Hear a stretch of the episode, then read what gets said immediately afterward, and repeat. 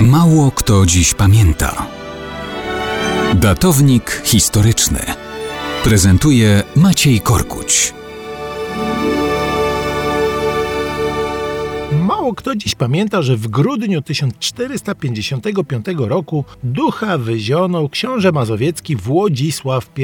Był synem księcia mazowieckiego Siemowita IV i Aleksandry Olgierdówny, czyli siostry króla Władysława Jagiełły. Zresztą imię Włodzisław to nieco tylko odmieniona forma imienia Władysław, stąd przekonanie, że imię odziedziczył po królewskim wuju. Mazowsze w tym czasie było księstwem odrębnym, ale od Polski zależnym. Stąd Włodzisław w 1426 roku złożył wraz z braćmi hołd lenny królowi. Wydawać mogłoby się, że ta odrębność to tylko formalność, wszak przyzwyczailiśmy się, że Mazowsze później będzie integralną częścią korony polskiej. Trudno zaprzeczyć, ale inkorporacja Mazowsza będzie jeszcze musiała poczekać. Bagatela 100 lat z okładem. A Włodzisław lubił bywać władcą w miarę samodzielnym. I wielu dzisiaj będzie się dziwić, że na przykład w czasie wojny trzynastoletniej, kiedy Polska Kazimierza Jagiellończyka walczyła przeciw zakonowi krzyżackiemu, niektórzy mazowszanie znaleźli się na przykład pod Malborkiem.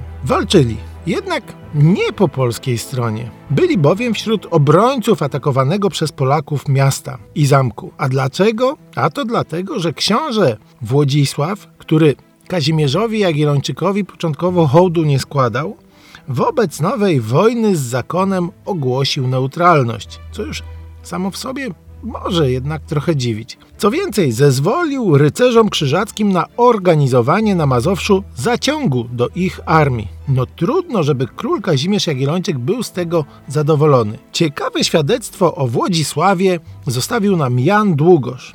Pisał on o księciu w ten sposób. Był bardzo dzielny i obdarzony przez naturę najlepszymi cechami, gdyby ich nie osłabiał przez nadmierne picie. Żadną inną cnotą nie odznaczał się bardziej jak sprawiedliwością.